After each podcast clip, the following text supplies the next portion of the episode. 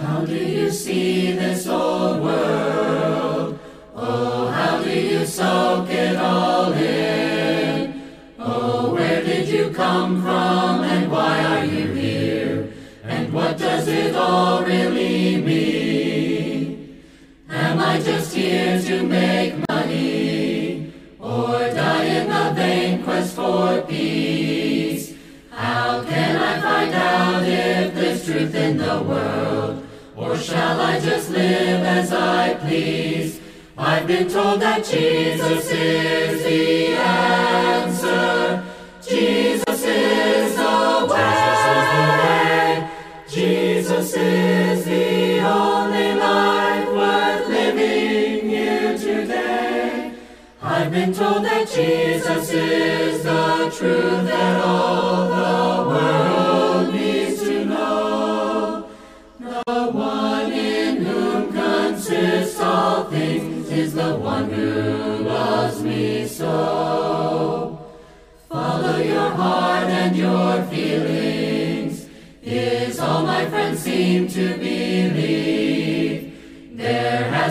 more than this earth has in store before this shall ceases to breathe.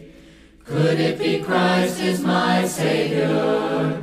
He's proven himself in the past by walking on water and raising the dead, ascending triumphant at last. Now I know that Jesus is the answer.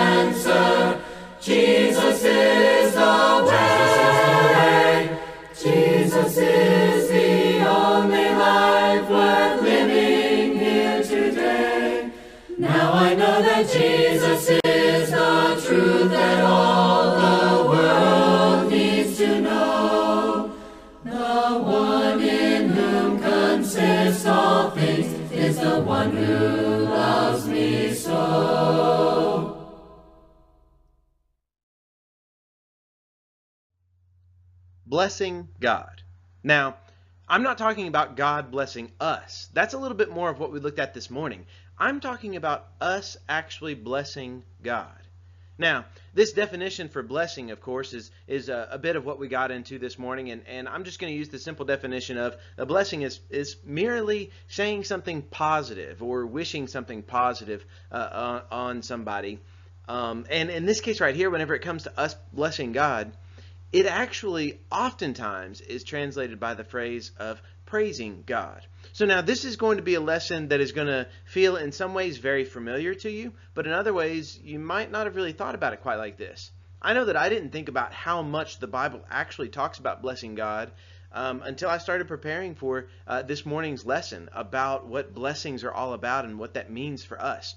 So let's take a look at how the Bible describes us blessing God.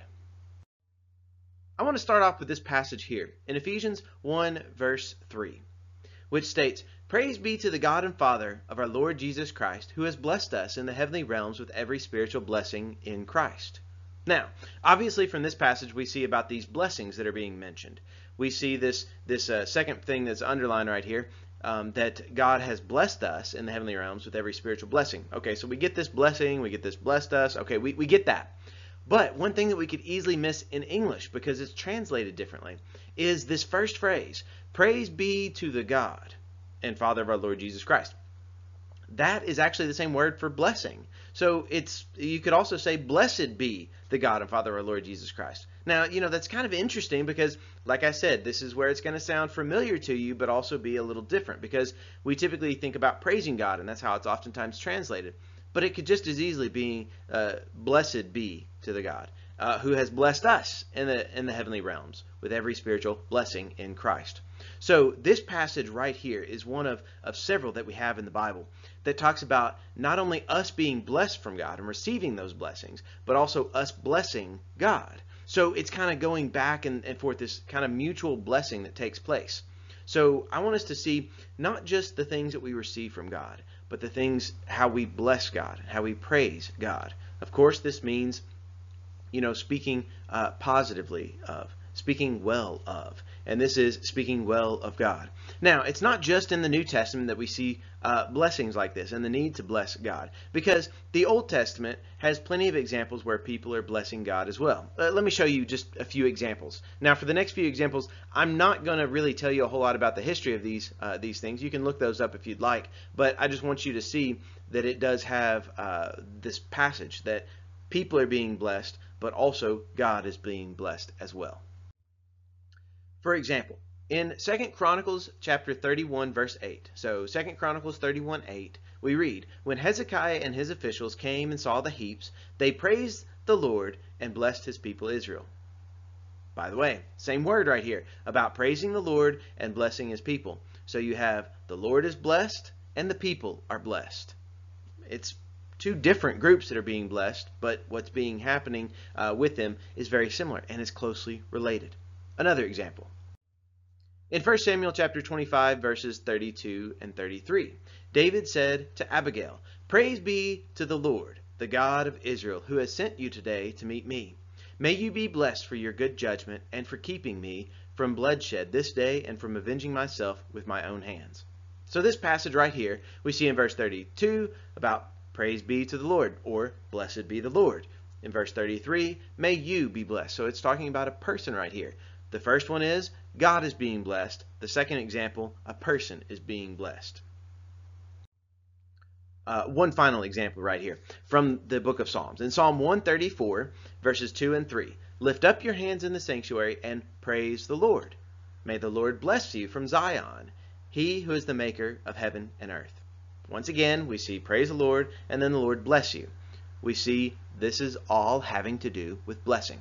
So now let's focus a bit more about this praising the Lord or blessing the Lord. See, blessing God actually shows up in the pages of the Bible from extremely early on. I'm talking all the way back to the book of Genesis. When you look at Genesis chapter 9, verse 26, this is Noah who is speaking. This is shortly after the flood. We read, Noah also said, Praise be to the Lord, the God of Shem. May Canaan be the slave of Shem. Uh, now, this passage right here, uh, we see that he is blessing the Lord. He's blessing the God of Shem. That's his own God as well. Okay, he's he's not speaking about another God. He's speaking about blessing the Lord. Praise be to the Lord. So we see this very early on in the book of Genesis, and it's no surprise to us that the next book of the Bible also has a blessing like this about God. In Exodus chapter 18, this time it's Jethro who is blessing God, but this is what is stated right here. Whenever he realizes everything that's happened, this is after the Exodus now. So we've seen after the flood, a blessing is pronounced on God. After the Exodus, a blessing is pronounced uh, on God and about God. Exodus 18, 9 through 12. Jethro was delighted to hear about all the good things the Lord had done for Israel in rescuing them from the hand of the Egyptians. He said, Praise be to the Lord, who rescued you from the hand of the Egyptians and of Pharaoh, and who rescued the people from the hand of the Egyptians. Now I know that the Lord is greater than all other gods, for he did this to those who had treated Israel arrogantly. Then Jethro, Moses' father-in-law, brought a burnt offering and other sacrifices to God. And Aaron came with all the elders of Israel to eat a meal with Moses, his father-in-law, in the presence of God. So this passage, we see that Jethro says, Praise be to the Lord, or Blessed be the Lord. And he speaks about all these great things that he has done. And that's one of the reasons why we can speak well of God. That's one of the reasons why we can praise the Lord, why we can bless the Lord, is the fact that he has done great things. He continues to do great things, not just in times past, not just in the book of Exodus, not just in the book of Genesis, but also all throughout the Old Testament and into the pages of the New Testament as well. In fact, another way of putting it is that he is forever to be blessed. In, fact, it specifically states that several places in the Psalms. In Psalm 41, verse 13, the psalm ends with, Praise be to the Lord, the God of Israel from everlasting to everlasting. Amen and amen. So, blessed be the Lord, the God of Israel, from everlasting to everlasting. We see that right there. It's a forever thing that should always be done. We should always be able to say, Blessed be the Lord. And in Psalm 89, verse 52, Praise be to the Lord forever. Amen and amen. Once again, another psalm, and these are just a couple that, that mention about praising the Lord, and, and really they're just a couple of examples where blessed be the Lord is stated, and that blessing should go on forever. Now, if we fast forward into the New Testament, we see those blessings are carried on and oftentimes pronounced about God. In 1 Peter chapter 1, verses 3 through 5 now, we read, Praise be to the God and Father of our Lord Jesus Christ. In his great mercy he has given us new birth into a living hope through the resurrection of Jesus Christ from the dead, and into an inheritance that can never perish, spoil, or fade this inheritance is kept in heaven for you, who through faith are shielded by God's power until the coming of the salvation that is ready to be revealed in the last time. So, this first statement is about blessed be the God. Praise be to God. Once again, I've kind of mentioned this a few different times, but we need to understand when we see this term praise, it's the same term as a blessing. So God is to be blessed. He most certainly is to be blessed. He is um, the the Father of our Lord Jesus Christ. He's done all these great things for us. We see some of these hints at it already right here in what He's done. We see the hope that He's given to us. We see this inheritance that He's given to us. We see all of these great things that God has done, and because of that, can't we say, "Blessed be God"? Peter was able to do that. I think we can learn from the example of Peter and others throughout the Bible that we need to be able to repeat this message and say, Blessed be God, and praise Him for all of the great things that he has done. And it's so important for us to be able to praise him not just in the good times, but also in the not so good times, because even in the not so good times, there's still blessings that God has blessed us with, and we can still say, Blessed be the Lord. So we see so much connection right here in this passage about Jesus Christ and what he's done to bless us. Well, the story of Jesus is actually completely full of blessings. In fact, all the way back to his birth, you find out that there's these statements about God being blessed and the need to bless God and, and to, to make those statements there. It's not so much that we bless God and, and it just kind of helps him. Really, blessing of God is more so for us to allow us to realize it's not by something we've done. It's all God. Blessed be God. Praise be to God. So, even from Jesus' birth, we see that God is to be glorified. God is to be blessed. God is to be praised. If we look at Luke chapter 1, now technically this is even before Jesus is born, but this is in the midst of whenever uh, the news is being announced that Jesus is going to be born, and specifically right here, this is in connection with John the Baptist being born. And Zechariah, the father of John, uh, he blesses God because he recognizes the great things that God is about to do in his midst. Now, if you remember, whenever Zechariah is originally told, he was silenced because of his disbelief. Well, he is a believer right here.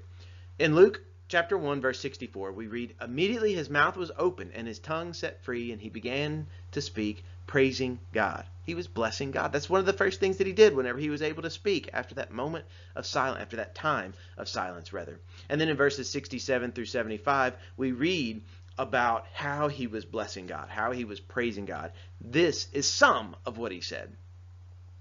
His father Zechariah was filled with the Holy Spirit and prophesied, Praise be to the Lord, the God of Israel, because he has come to his people and redeemed them.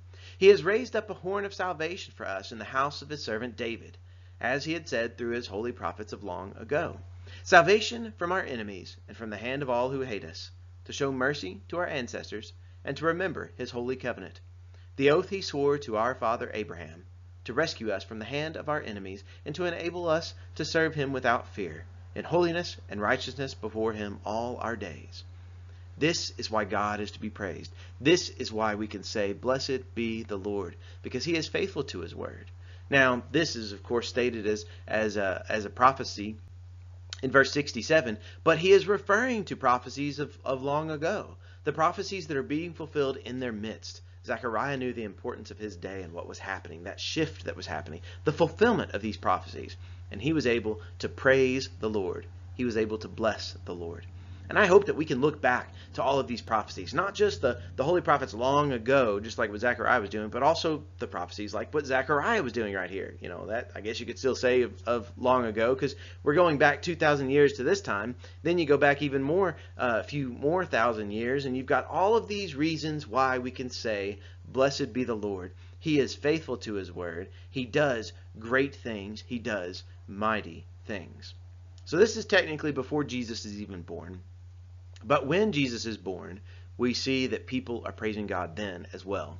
We see that in the person of Simeon. In Luke chapter 2, verses 28 through 32, Simeon took him in his arms and praised God, saying, Sovereign Lord, as you have promised, you may now dismiss your servant in peace, for my eyes have seen your salvation, which you have prepared in the sight of all nations, a light for revelation to the Gentiles, and the glory of your people Israel. Now, this was stated whenever Jesus was merely a baby, and Simeon took him in his arms, and he took him in his arms, and he blessed God. He blessed God because he was just praising him for all the great things that he has done. And throughout the life of Jesus, we continue to see different times in which Jesus or other people, they will bless the Lord and bless the name of the Lord. We also find out a few different times which blessings of God are connected uh, with the very end of Jesus' life as well. Uh, let's switch Gospels for a moment. In Mark chapter 14, we see that this has become kind of a, even a common name for God, a common way to refer to God. In Mark 14, 61, but Jesus remained silent and gave no answer. Again, the high priest asked him, Are you the Messiah, the Son of the Blessed One? Now, we can easily read over this and not think too much about it, but I mean, this is kind of important. And this is sort of part of his trial, if you can even call Jesus' time there, you know, a trial. The high priest brings him and asks him a question Are you the Messiah, the Son of the Blessed One? He actually refers to God as the Blessed One. God is the one who is blessed, He is the one who is worthy to be praised. It's completely, uh, it, it completely makes sense for us to refer to our Heavenly Father as the Blessed One or the Blessed One because that's who He is. He's the whole reason as to why we get blessings in the first place, and it only makes sense for us to bless Him, for us to praise Him, for us to bless the name of the Lord. Going back to Luke's Gospel now, and at the very end of Luke's Gospel, we see that, that Jesus is blessing his disciples. But we also see that Jesus uh, is, uh, is not only blessing his disciples, but the disciples are blessing or praising God. In Luke 24, verses 50 through 53, when he had led them out of the vicinity of Bethany, he lifted up his hands and blessed them. While he was blessing them, he left them and was taken up into heaven. Then they worshipped him and returned to Jerusalem with great joy, and they stayed continually at the temple, praising God. So here we see another passage that's kind of similar to the, the types of ones we started with. Jesus is blessing them, and we see in turn the disciples are blessing, they're praising God. I believe this is also something that we can conti continue on and carry on into our own days as well. One of the main reasons why I, think we can do that is not only we have so many examples in the New Testament, uh, many of which we've looked at uh, the, in this video, but we also will continue to see that this is a thought that continues on because our God is one who is always a God who is able to be blessed forever. That includes right here and right now. That includes something we should be actively involved in. One final passage I want to uh, to end on comes from the last book of the Bible, and it's still talking about blessing God for what he has done. In Revelation chapter 5, verses 11 through 13, we see as part of this vision uh, that John gives us, he says, Then I looked and heard the voice of many angels, numbering thousands upon thousands and ten thousand times ten thousand. They encircled the throne and the living creatures and the elders. In a loud voice they were saying, Worthy is the Lamb who was slain to receive power and wealth and wisdom and strength and honor and glory and praise. Then I heard every creature in heaven and on earth and under the earth and on the sea and all that is in them, saying, To him who sits on the throne and to the Lamb be praise and honor and glory and power forever and ever. I believe that includes today as well, doesn't it? If you can say uh, that he is worthy of this praise or the blessings, and that he is to be blessed and honored in glory and power forever and ever. I think that includes today as well. So I hope that we can learn to be people who, who we can join in with, as verse 13 says, that we can join in with every creature in heaven and on earth and under the earth and on the sea. I hope we can join in them and praise God and bless Him. He is the one who has given us all these great blessings. Can can't we in turn bless him? To him